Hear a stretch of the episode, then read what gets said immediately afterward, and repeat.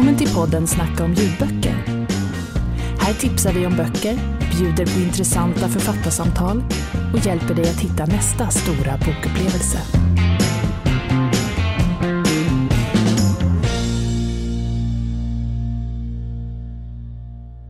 Hej och välkomna till Snacka om ljudböcker-podden med mig Sissel och Mig, Åsa.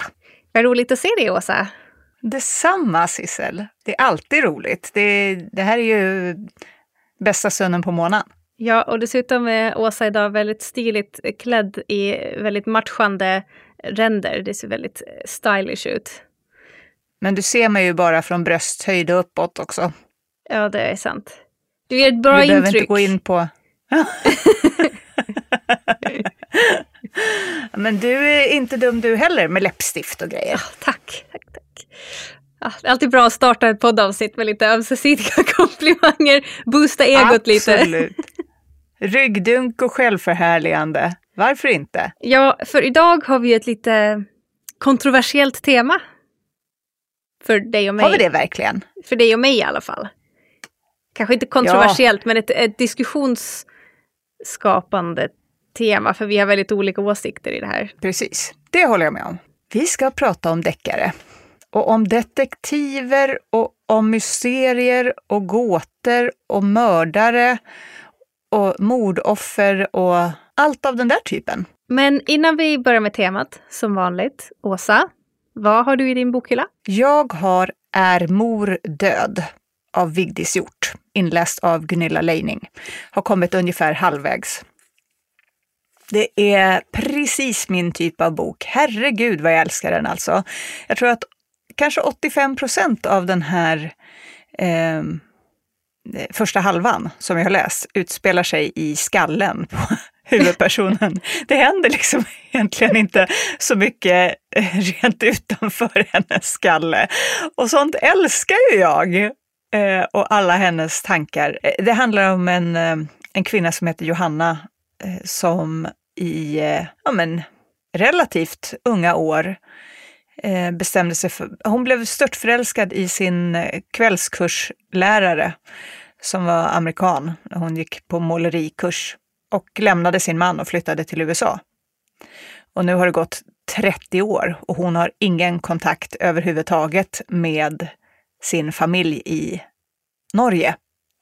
Men kommer hem under en period, hennes man har hunnit dö också, hon kommer hem under en period för att hennes, eh, hon har blivit en väldigt framgångsrik konstnär och hennes, hon ska ha en stor utställning i Norge.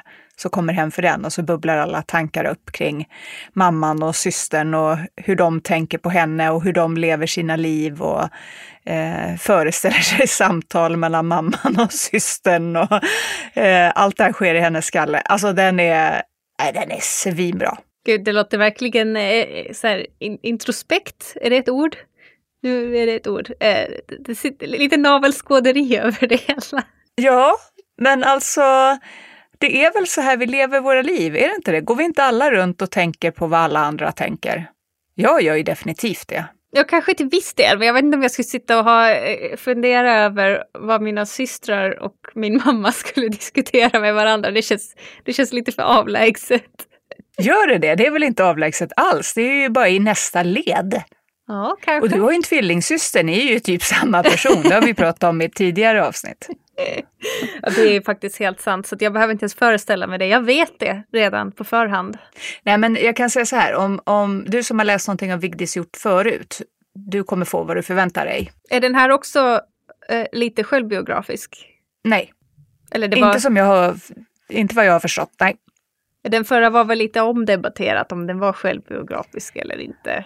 Men Definitivt. ja, Definitivt var den det. Eh, men eh, ja, nej, den här är... Jag har hälften kvar, men jag tror inte jag kommer bli besviken. Så att eh, du som gillar den här typen av romaner, Vigdis Hjort eller eh, vad vet jag för den delen, eh, Jana Kippo-serien eller ja, den typen av grotta ner sig i, i tankar av det mörkare slaget litteratur. Det är bara kasta dig över den här. Den är, är otroligt välskriven. Jätte, jättebra. så att Vad har du i bokhyllan? jag tänker om man har gillat dina andra boktips så kommer man också gilla det här. Ja, Ja. ja, ja. ja. Eh, jag har eh, jag har faktiskt lyssnat klart på den här redan för att jag plöjde den i helgen eh, och jag har inte riktigt börjat på någonting nytt sedan dess. Men eh, jag har läst eh, Dragoner av Gertrud Hellbrand, inläst av eh, Julia Duvenius. Och eh, Mm. Julia har verkligen, hon var så himla bra till den här boken för att hon har en ganska skir och ömtålig ton i rösten, eh, vilket gjorde det hela väldigt mycket mer eh, mystiskt. Och det var väldigt mycket natur i den här. Men, men jag ska berätta lite vad den handlar om först, så att man, man kommer in i den.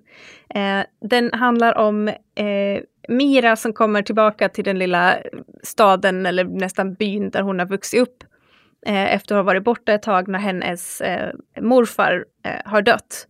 Och hon börjar misstänka att han kanske inte dog helt naturligt. Han hade ramlat och slagit i huvudet och eh, dog av det. Men det var lite saker runt omkring den här döden som inte riktigt rimmade rätt med, med den personen som hon kände.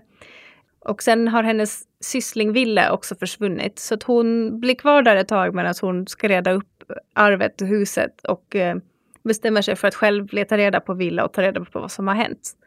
Och eh, namnet Dragoner kommer av en, en tavla som inte cirkulerar runt men den har en väldigt stämningsfull betydelse som är en tavla av dragoner som ju var typ soldater till häst.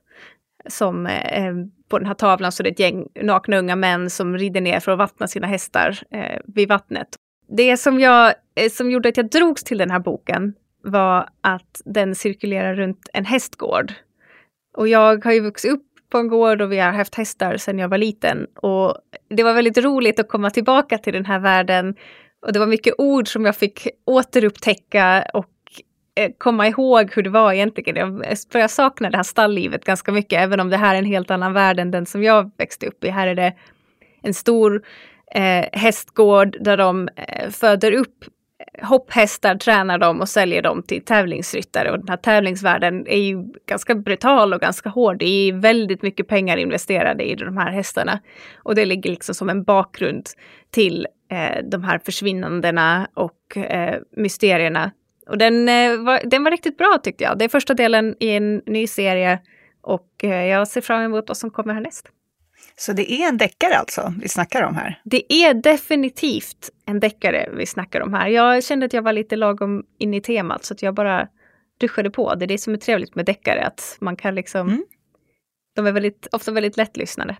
Framförallt så var jag kanske lite inspirerad till den här, inte bara för att det var en deckare, men just för att den handlar om hästar. Och det kopplar lite tillbaka till vårt förra poddavsnitt som vi handlade om djur. Och eh, jag fick faktiskt ett tips efter förra avsnittet om eh, B.A. Paris böcker. Eh, utom den första bakom stängda dörrar. Eh, skitbra bok dock, men eh, den har en hundscen där som inte är så eh, trevlig kan vi väl säga. Men i hennes senare böcker så märks det att författaren har, tycker väldigt mycket om hundar och de eh, behandlas väldigt väl i böckerna. Så hennes böcker kan man kika in om man vill ha deckare också. För att hon skriver ju, eller mer spänningsromaner, men där, där djuren klarar sig. Så Hon kanske fick skäll för den första. Åh, vad dåligt att säga. See what I did there? Ja, tyvärr. Ja, nej men bra. Ännu fler. eh, Herregud vad deckartips innan vi ens knappt har hunnit börja Ja, med avsnittet. ja, men deckare är, är ju en väldigt eh, populär genre. Det finns väldigt mycket att tipsa om och välja mellan, så att jag har verkligen fått sålla den här gången. Mm.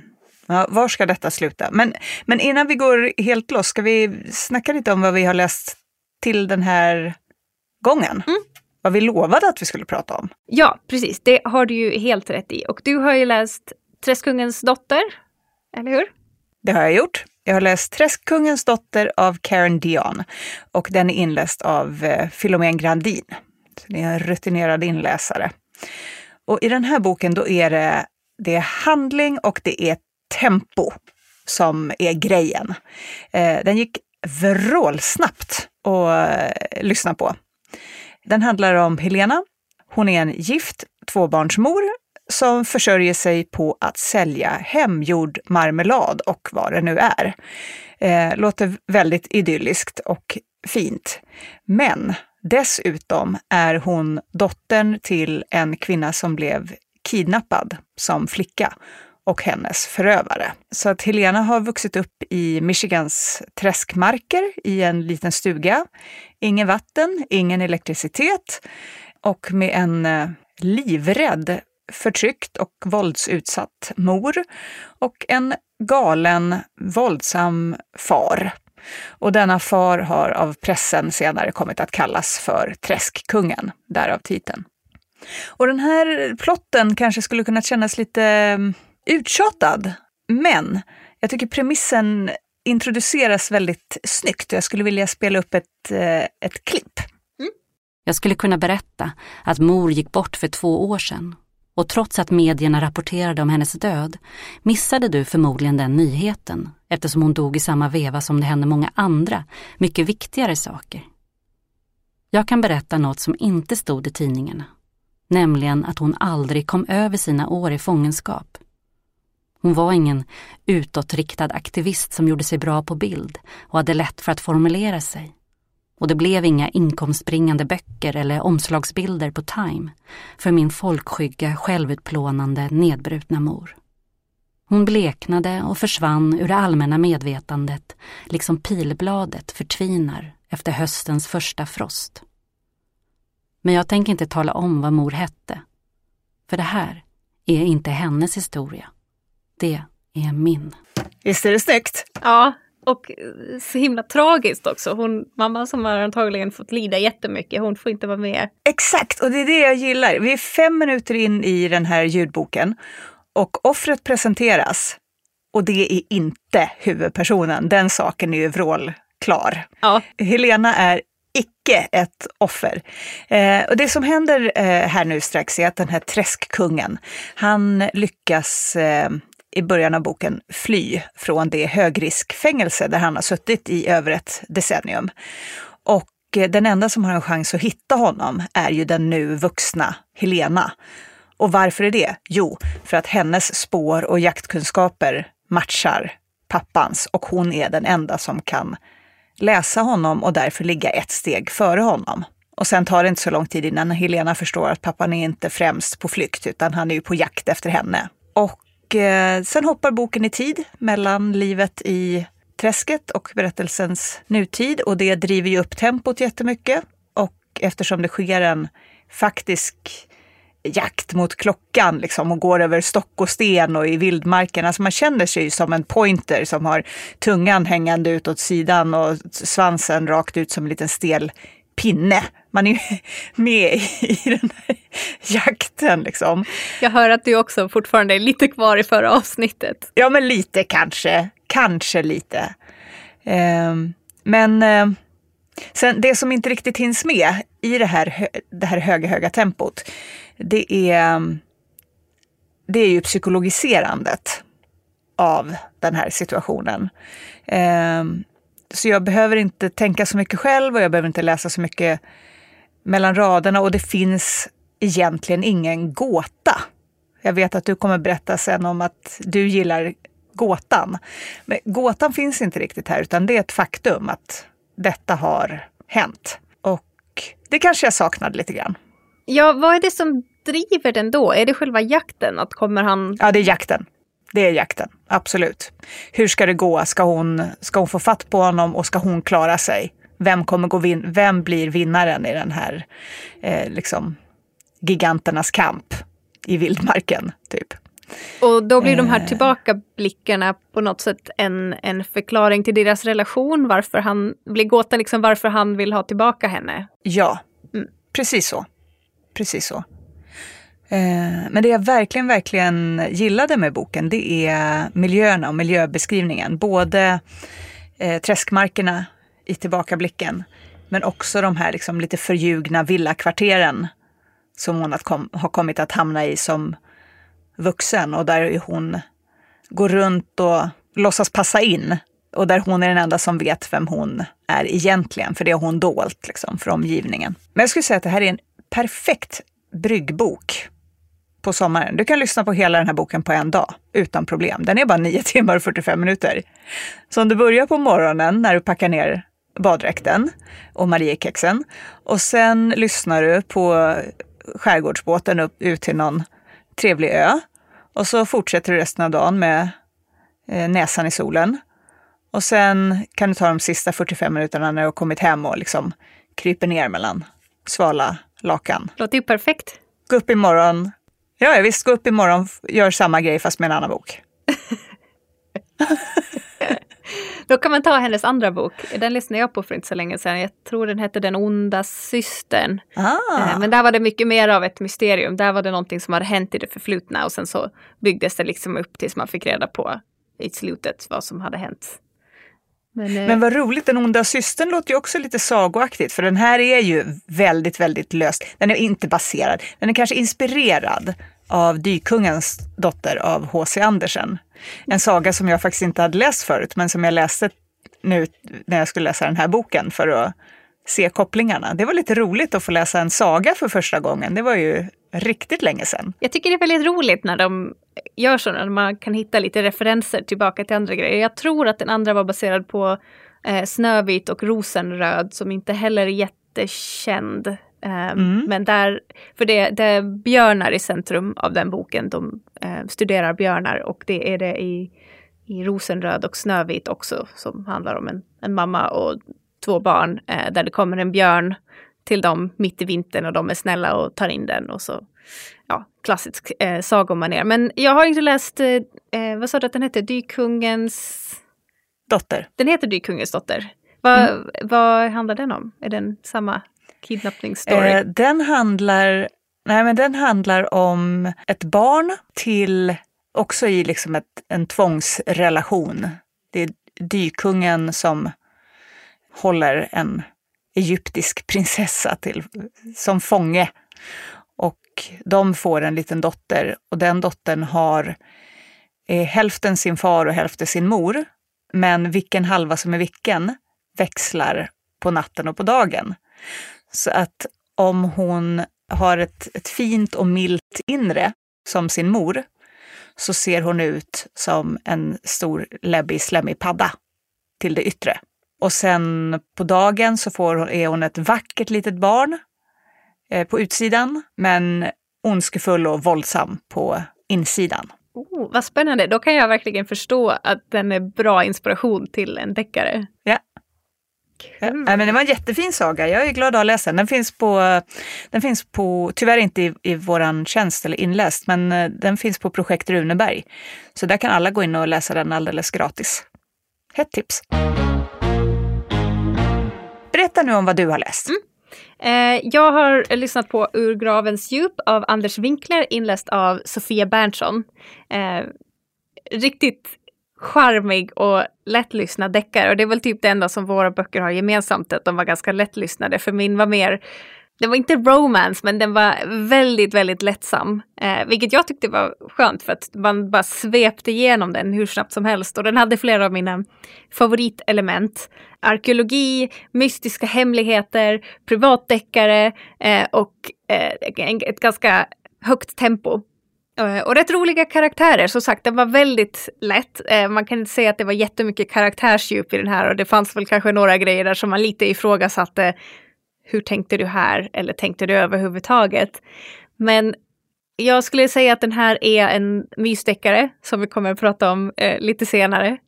Och själva plotten är att eh, den här huvudpersonen, privatdetektiven Samantha Skage, har, eh, hon har ganska nyligen öppnat upp sin eh, privatdeckarmottagning. Eh, och så kommer det in en kvinna med ett fall. Och hon säger att hon har hittat skärvor av, hon har, hon har hittat en gammal antik eh, egyptisk grav på sin bakgård i princip.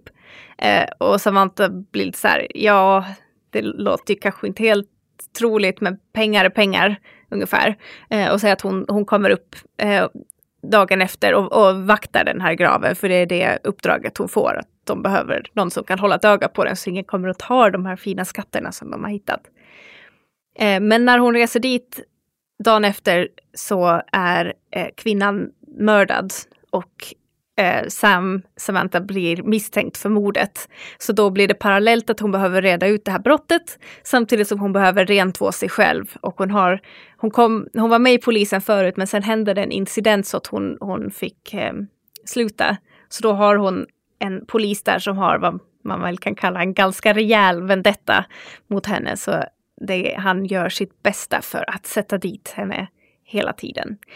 Men eh, den var kul, som sagt kul, lättsam, lite rolig, jäkligt högt tempo eh, genom hela. Det händer saker hela tiden. Eh, men den var, den var väldigt rolig. Hmm.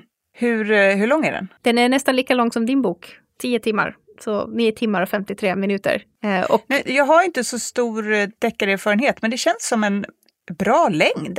Ja, det tycker jag också. Jag tycker att en, en deckare, lite beroende på, det finns ju de här mastodontdeckarna också, men de tycker jag brukar handla lite mer om eh, relationer och eh, de här polisernas privatliv runt omkring. Jag tänker till exempel Elizabeth Georges deckare är ju riktigt eh, maffiga och eh, Karen Slaughter också.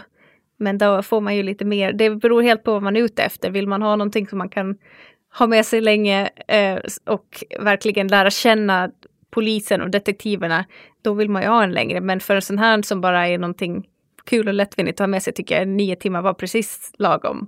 Det var nästan, den hade kanske nästan behövt lite mer egentligen, för jag tyckte att plotten ibland var lite svår att hänga med i, för det var många generationer eh, och det var bråk med den ena och den andra över generationsgränser, så ibland var det inte helt lätt att hänga med i. Men det är också fördelen med de här eh, lite mysdeckarna är att eh, på slutet får man allting förklarat ändå, så hänger man inte med hela resan så kommer man få en liten exposition i slutet. Att det här var det som hände. Case closed. Jag tänker att just sånt här högt tempo, det orkar man inte med hur många timmar som helst. Nej, och det är ganska svårt för författaren att lyckas hålla ett högt tempo i allt för många sidor heller. Mm. Nej, jakt över stock och sten. Det får hålla sig under tio timmar. Ja. Ja, man måste hinna andas däremellan också. Men du, nu eh, tar vi en liten paus och sen blir det dags för eh, Bli boklärd med Sissel. Kan vi kalla det så? Du ska, du ska lära oss saker. Det kändes lite högtravande, men det låter väl fint. Jag har ju ändå en litteraturutbildning någonstans bakom i mitt bagage. Men ja, jag tänkte jag skulle bara dra en liten kort historia om deckarens utveckling under åren.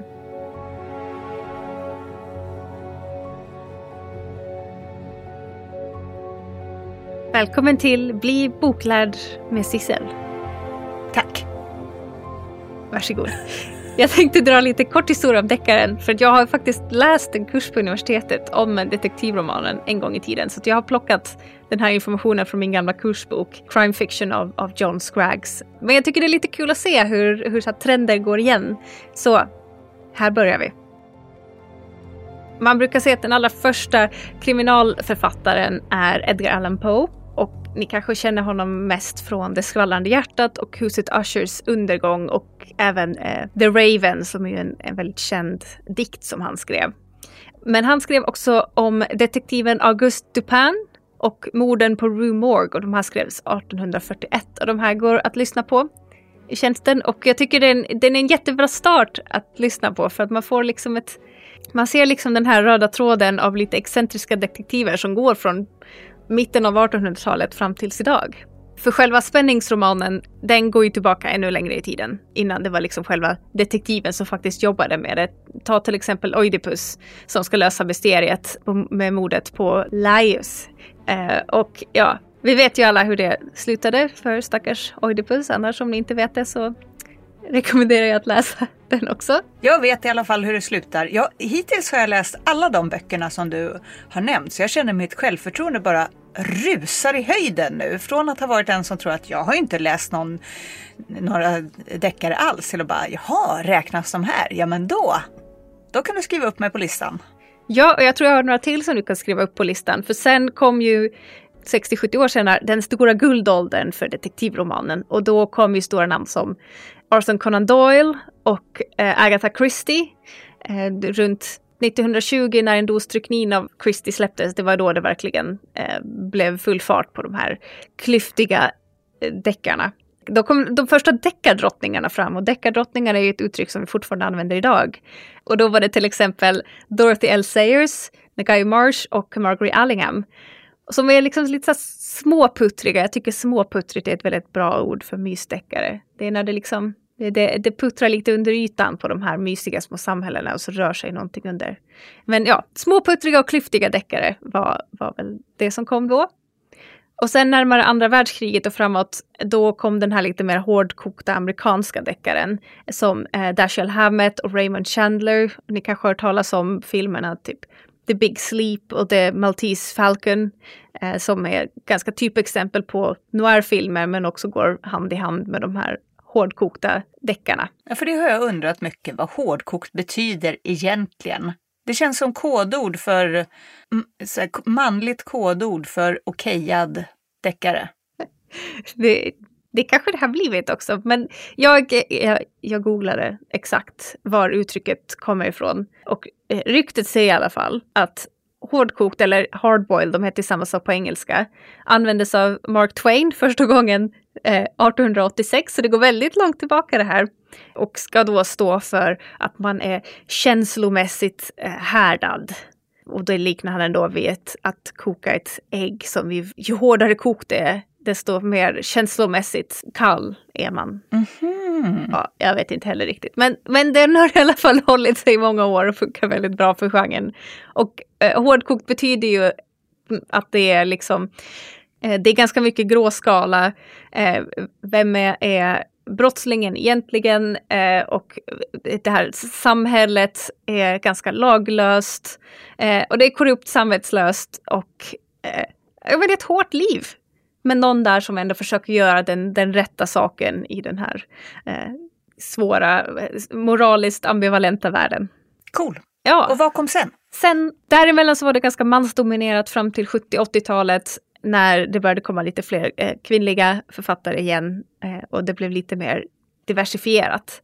Eh, det blev också mer, handlade mer om, om polisarbetet och eh, kriminalromanerna blev starkare och starkare. Och nu har vi liksom gått full circle lite på något sätt. För nu har vi deckardrottningar igen. Eh, det är ganska mycket mer rått och mycket mer eh, det är mer blodigt, det är mer explicit i dagens deckare. Men man kan ändå se lite, ganska mycket spår av de här tidigare detektiverna. Man har eh, den, eh, den hårdkokta, nedsupna kriminalaren med problem med sitt privatliv. Man har den här lite excentriska men supersmarta detektiven, hackern, journalisten som ändå kan ha lite Sherlock Holmesiga drag och sånt. Så det var min korta lilla inforuta om eh, deckarens historia. Hoppas ni känner er lite informerade. Hoppas ni tycker det var kul. Over and out. Ja, eh, nej men jag känner mig väldigt informerad. Och nu när du har tagit ansvar för förnuftsdelen av den här podden så skulle jag vilja ta ansvar för känslodelen och prata lite om mig själv. Går det bra? Ja, jag vill jättegärna höra om dig själv, Åsa. Mm. För att jag har ju inte läst så mycket deckare. Mm. Och tyvärr är det så att några riktigt dåliga böcker som jag har råkat på har varit just deckare. Men så blir det väl när man är okunnig inom en genre och det erkänner jag att jag är. Det här är för mig är det som att jag skulle ha aldrig ätit godis och så går jag in i en sån här butik som har provat 500 olika sorters smågodis.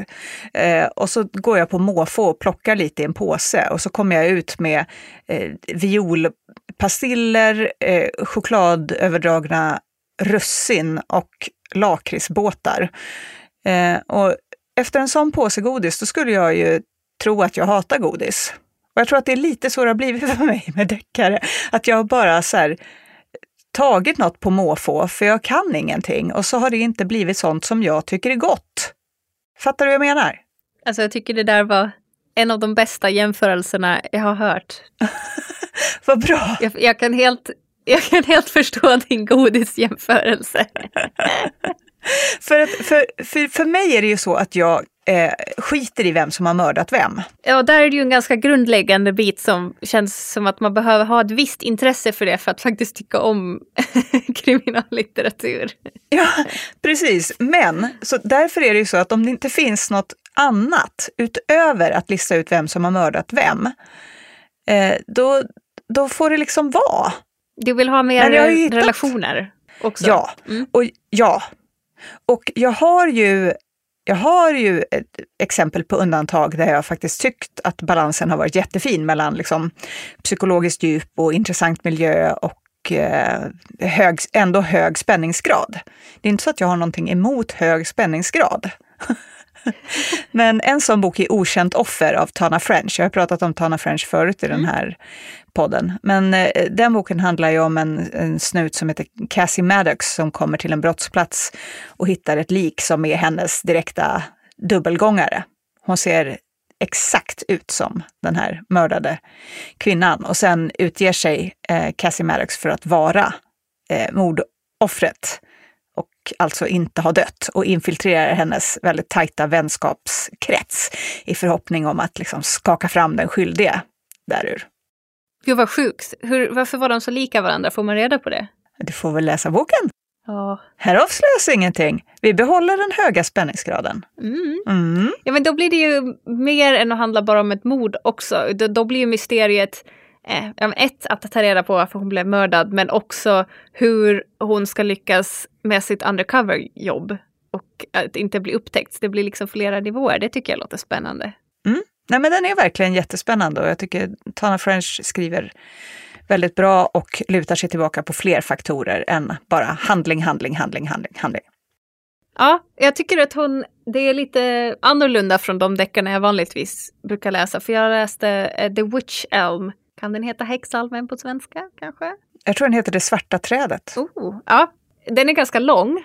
Och jag är ju van att läsa deckare där själva målet är att ta reda på vem mördaren är. Men den här handlar lika mycket om att eh, familjerelationer och vem den här personen som huvudpersonen är och hans liv runt omkring. Eh, och sen precis, precis i slutet var det lite som en förbifart så här. Ja, men just det, det var, det var den här personen som, som mördade den här andra personen. För att jag, ibland kommer jag på mig själv med att inte komma ihåg vem mördaren var, för det var inte det som var det relevanta i boken. Och hur känns det då? då? Snopet? Ja, lite frustrerande kanske.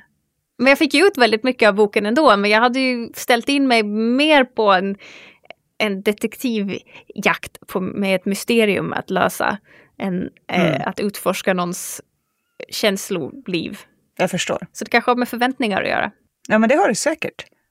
Det, det tar oss till, eh, mycket snyggt tar det oss till min nästa punkt på listan över saker jag har problem med, med Mm. deckare. Och det är opålitligheten. Jag gillar inte att bli förd bakom ljuset, helt enkelt. Att författaren ska så här hålla på och lura mig, sätta upp lockpriser, liksom neongula skyltar, kom och köp, kom och köp och så finns det något finstilt litet så här, gäller endast, som jag borde ha zoomat in på. Jag gillar inte den grejen. Vi har ett kontrakt, jag och författaren. Det går ut på att jag investerar min tid i något som vi alla vet är helt och hållet hittepå. Och då vill inte jag bli hånskrattad i ansiktet de sista 50 sidorna. Det är väl inte konstigt? Jag tänker att man bara blir hånskrattad om det är en dålig bok med en dålig twist. För annars tycker jag att det brukar stå, även om det är det finstilta, att det kommer vara en oväntad berättelse. Det kommer hända saker som man inte kan förutse och det är lite det jag ser fram emot. Jag gillar verkligen en deckare med, det ska ju vara bra twister. Det ska vara sånt som hela storyn har lett upp till det och man har trott en sak. Sen händer det en twist i berättelsen som pekar på någonting helt annat. Men då ska jag kunna gå tillbaka till det som hände innan och se de här pyttesmå ledtrådarna som jag har missat. Men att jag tycker det är ganska viktigt att man ska kunna lösa det själv. Jag har ett exempel på en bok som jag tycker var så, eller tycker är så. Och det är ju Dolken från Tunis av Agatha Christie. Den är in, vi har den inläst av Anders Mossling. Eh, det är ju en twist som levererar, därför att boken växer av det här nya avslöjandet. Men allt arbete man har lagt ner fram tills dess är fortfarande relevant. Ja, och där är det ju som att läsa två olika böcker. Först läser man den första gången, man kommer till twisten och man bara jaha! Och sen läser man den igen när man vet vad twisten är och då kan man se alla små detaljer hela tiden. Men jag, jag håller helt med dig. Alltså några av de böckerna som jag avskyr mest och som jag fortfarande tänker på med lite brinnande vrede är ju de där de har gjort en twist som har varit helt omöjlig att förutse.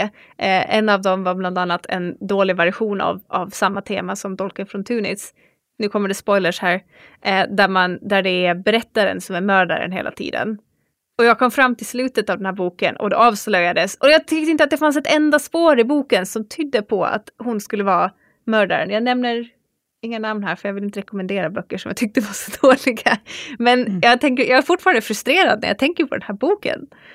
Ja, men det är ju det, man blir ju förbannad. Ja. Och sen har jag en tredje grej som jag har svårt för. Då. Ja. Tredje och sista. Och det är själva detektiverna. Jag vet inte, det kanske är min barndom med Agaton Sax av Nils-Olof Franzén och Ture Sventon av Åke Holmberg och femböckerna av Enid Blyton och Kitty av Caroline Keen. Men Satan i gatan var proppmätta alla detektiver verkar vara. Och brådmod, alltså det är värsta sortens människor som är så oerhört nöjda med sin egen slutledningsförmåga så att jag sitter och tänker fula tankar om att jag vill att de ska, så här, att de här karaktärerna ska göra bort sig i ett förnedringsprogram på tv, få stryk i gladiatorerna, springa något gatlopp. Alltså, de måste plockas ner ett par pinnhål. Men varför då? Jag, jag läste Kitty och fem böckerna när jag var liten och det enda jag ville vara var ju antingen att vara Kitty eller vara hennes bästa vän eller vara en av de fem. Fast jag ville helst vara George för hon var cool. Och de, de var, eh, sure kanske lite ja Kitty var nog ganska brådmogen. Men de var självständiga och tog egna initiativ och löste saker själva. Jag ser inget behov av att plocka ner dem några pinnhål. Jag tänker mer att man kanske ska höja sig själv några pinnhål istället. Jag är jätteglad att du inte har blivit som de här personerna Sissel, för det hade blivit svårt för oss att umgås. du, du gillar ju också Poirot, ja. eller hur? Jag gillar honom, jag tycker han är charmig. Jag vet att Agatha Christie hatade honom också, vilket jag tycker är lite jobbigt. Men jag, jag gillar honom. Det visste inte jag, men det gör mig glad. Ja, jag anade det. För han är ju exakt som Ture Sventon och Agaton Sax. Han går, han går runt och puffar och säger min gode herre och ler i mjugg åt alla som han tycker är stackars idioter och tar sig själv på mycket stort allvar. Alltså är inte han egentligen en slags mästare i härskarteknik? Jag tycker mer att han, han har sin process och den funkar inte alltid att han avslöjar allting åt alla. Och han hänger gärna med Hastings. Jag gillar ju Hastings också. Han är ju Watson till Poros Sherlock Holmes på något sätt. Eh, och där så ger han ju Hastings alla chanser att lösa det själv. Han, han försöker liksom få honom att använda sin egen hjärna och tänka själv hela tiden. Men framförallt, det jag tycker bäst om med Poirot är att han kommer in som en, en utlänning till det här stela brittiska samhället där allting har sina traditioner, allting är så fyrkantigt. Eh, man ska dricka te, man ska eh, dricka sherry och läsa tidningen och bete sig på vissa sätt. Men han kommer dit och ser det liksom med en utomståendes blick och kan ändå plocka isär de här strukturerna som finns i det brittiska samhället och titta på dem eh, som någonting som inte är så självklart utan som är en, en social konstruktion. Så jag gillar att han kommer dit och ifrågasätter eh, britterna tror jag. Men han kommer också dit och säger till. Ja, jag vill bara säga hur, eh. hur djup min analys var när jag sa social konstruktion. Då kände jag att jag ändå nådde ganska högt i min analys. Jag vill bara ja, men oerhört högt. Ja, tack. Men det är du som står för förnuftet. Jag går ju bara rakt på magkänsla här nu. Att jag tycker eh, att Poirot dyker upp i en dörröppning och säger någonting i stil med Ni åtta ska komma på supé hos mig ikväll klockan 18 för då ska jag avslöja vem mördaren är och sen går han. Jag hade ju lätt varit där klockan åtta. Vad är det för stil? Kommer dit med en flaska vin och satt mig vid det bästa bordet. Vad är det för stil? Okej, okay, jag kan ja, erkänna att han är lite maktgalen. Han tycker ju om att stå i centrum. Men det säger de ju upprepade gånger också, att med lite så här vänlig översikt att ja, han tycker om att göra sin show. Han tycker om att stå i centrum. Och det folk måste få ha lite fel också. De, det hade ju varit värre om han om det inte stod att han tyckte, om det bara tog som en självklarhet att, att han ska vara i centrum för han är så bra. Men här är det lite mer, ja ja, låt honom vara i centrum om han nu tycker det är så kul. Men de är ju så många av de här detektiverna som ska stå i centrum och ingen gillar en mallgroda. Jag skyller på Sherlock Holmes. jag, jag, jag tänker lämna det där. Okej, okay. ja, men vi lämnar det där. Vi kan ju inte, vi kan inte bara hålla på och älta mina eh, löst baserade känslor. Jag, nu vill jag höra dig berätta om alla skälen till att du gillar deckare och, och du kanske ska försöka omvända mig. Ja, det, ja, men det är mitt mål med det här avsnittet. Att du ska i alla fall kanske få en lite mer positiv magkänsla när du hör ordet deckare djupt mm. i maggropen. Ja. Jag är redo. Okej. Okay.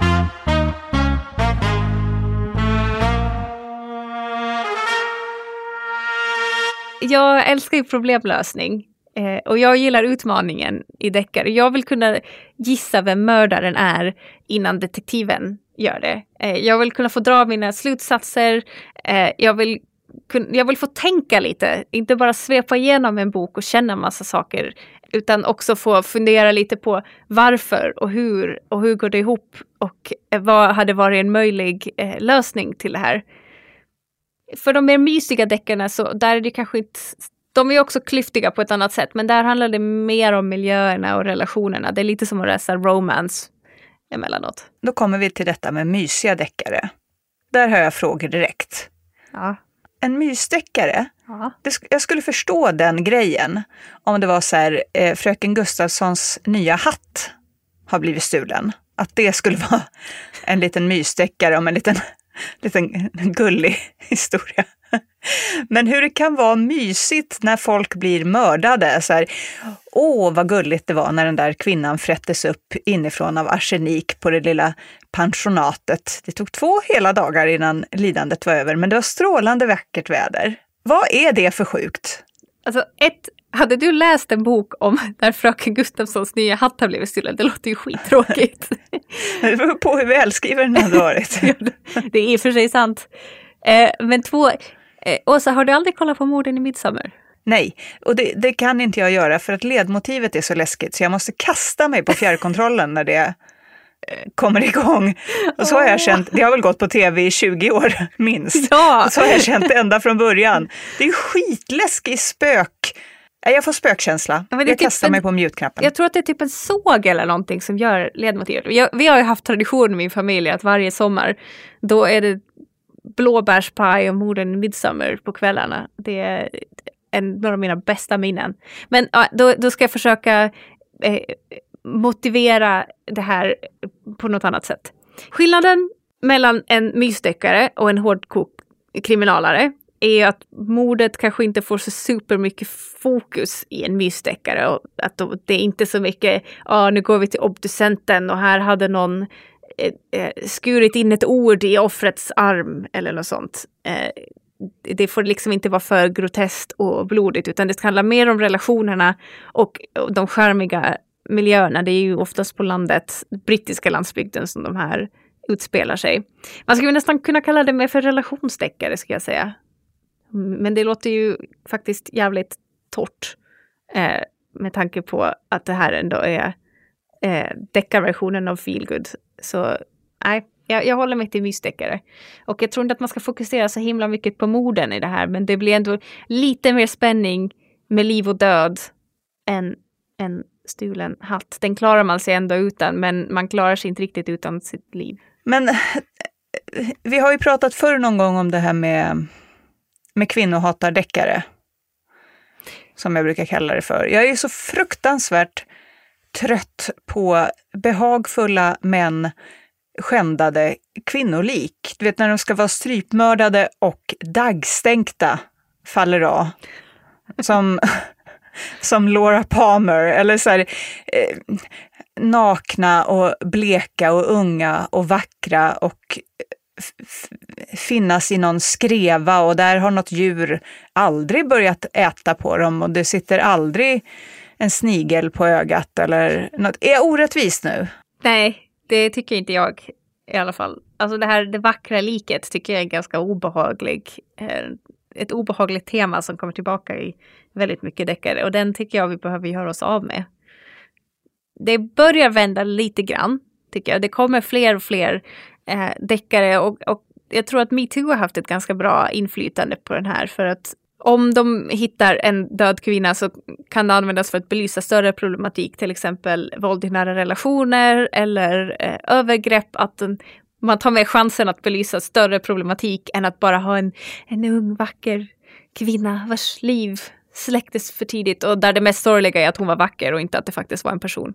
Exakt. Mm. Bort med dem. Men ge lite exempel på sådana. Nu, jag vill ju höra din expertis nu om. Ja, nu är vi ändå här för att tipsa om, om lite böcker och då vill man ju tipsa om någonting bra. Men jag gillade, jag har nämnt den förut, Rökridå av Kristen Ritter som eh, är deckare på hemvändartema. Hon kommer tillbaka till lilla staden där hon växte upp och börjar ana att det är eh, någonting skumt som pågår. Eh, det är lite miljötema, det är lite eh, metoo-tema i den. Jag tyckte att den var väldigt bra. Eh, sen Inte alla män av Veronica Palm, eh, som man hör ju på titeln redan vilket tema den har. Den handlar eh, väldigt starkt om våld i nära relationer, väldigt bra.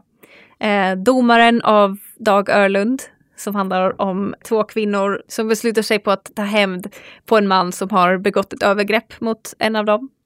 Och även Rädda mig från farliga män av S.A. Lelchuk som handlar om en kvinna som är bokhandlare på dagen och farlig hämnare på kvällarna. Så där är det en liten twist på det vackra liket, utan det är mer hämndtema på de här. Drömliv på den där sista. Bokhandlare ja. på dagen, maskerad hämnare på natten. Ja.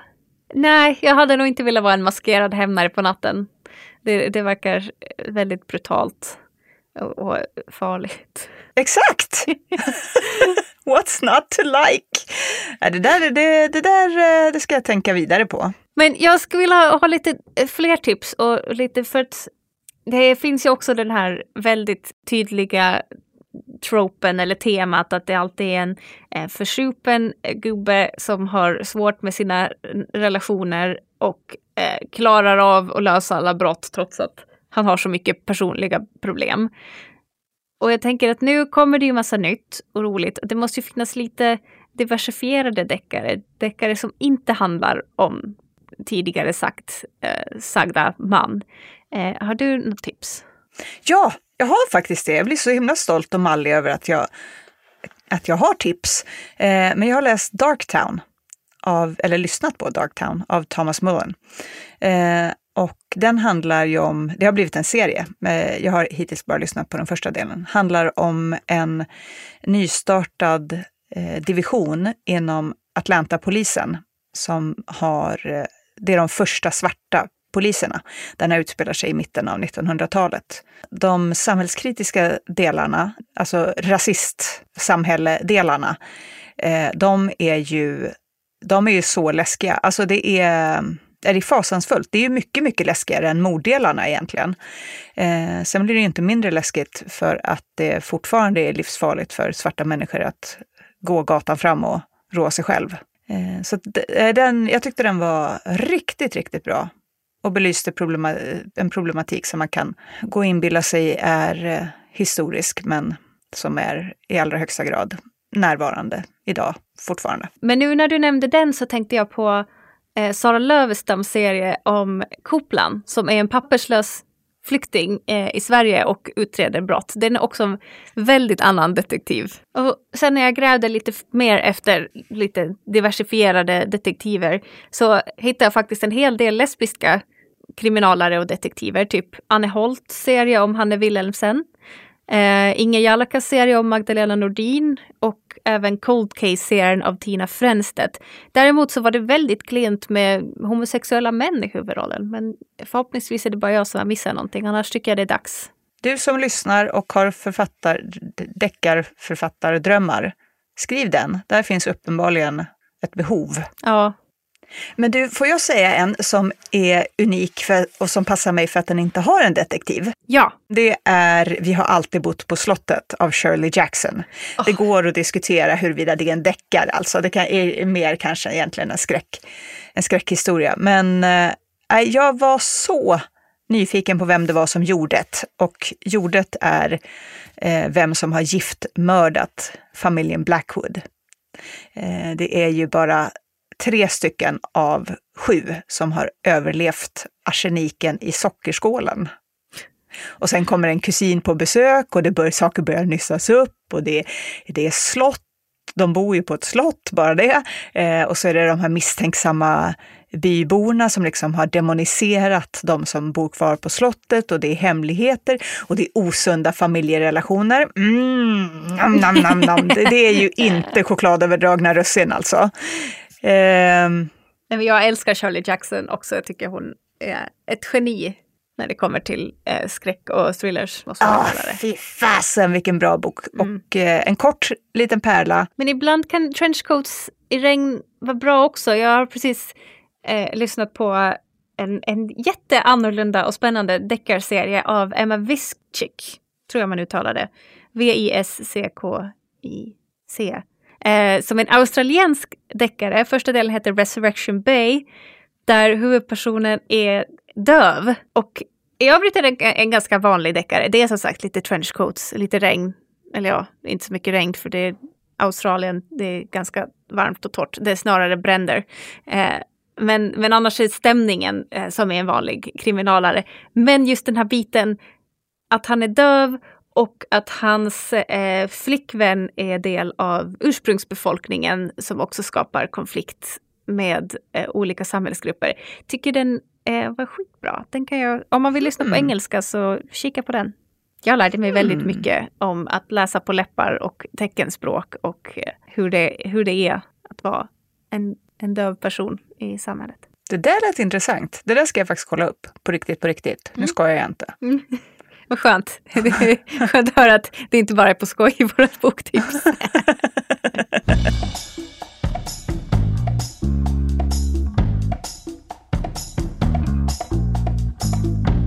Sissel, ta tag i rodret nu och tala om vad vi ska göra till nästa gång. Ja, jag har rodret och jag styr den mot spännande livsöden som ska vara tema i nästa podd. Jag gillar biografier, Åsa. Jag gillar när folk läser in sina egna biografier. Men jag har valt en bok där personen inte läser in sin egen bok ändå, för det gick inte riktigt. Men det är å andra sidan Stina Ekblad som läser in den här boken som jag har valt till nästa gång och det är ju verkligen inte fy skam. Nej, fy fasen vad cool hon är alltså. Ja, Skulle du vilja bråka med henne? nej. Jag skulle vilja vara hennes kompis tror jag. Nej, men tänk om man hamnar i bråk med henne, man skulle bli så slaktad. Ja, Fast det skulle vara härligt. Nej. I alla fall, nu när vi Ja. har gått igenom den här viktiga punkten. Eh, boken heter Min ljusa stad och är en eh, biografi om Sally Salminen som är en väldigt viktig åländsk författare. Eller var. Hon levde ju för ett tag sedan. Men jag ser jättemycket fram emot den här och jag sett fram emot den ett tag nu så det ska bli kul att lyssna på den här. Vilken är den ljusa staden? Ja, jag misstänker att det inte är Mariehamn, men det kan vara Mariehamn. Jag antar att jag får reda på det när jag lyssnar klart på den. Ja, det är taskigt att fråga faktiskt innan du ens har hunnit börja lyssna på boken. Ja, vi återkommer till den punkten tycker jag nästa månad. Vad ska du lyssna på till nästa gång, Åsa? Jag ska läsa en roman. Fast den är ju baserad på ett riktigt liv, författarens riktiga liv. Jag ska läsa Shuggy Bane av Douglas Stewart, inläst av Viktor Åkerblom. Eh, som, ja, den är ju så generellt bara vrålhyllad av alla och överallt. Ehm, den utspelar sig i Glasgow och handlar om en liten kille och hans ganska speciella mamma. Ehm, och eh, ja, men jag har, eh, jag har längtat efter att läsa den ett tag och nu har den kommit på svenska så att jag tänker kasta mig över den helt enkelt. Sissel, nu är det dags att runda av. Sorgligt men sant. Eh, det, är- det här är ju den bästa timmen på hela månaden. Men vi har ju annat att göra också. Till exempel plöja, plöja, plöja, plöja, plöja, plöja alla böcker som vi älskar. Ja, min bokhylla är i alla fall fullpackad med massa bra tips. Min med. Så nu eh, gör vi slag i saken. Sätter tänderna i det. Eh, lappar till dem på käften. Nej, vad, vad sa jag? Åsa, du nu tror jag att nu är det dags att avsluta. Tror jag. Vi syns nästa dags. gång. Det gör vi. Hej då!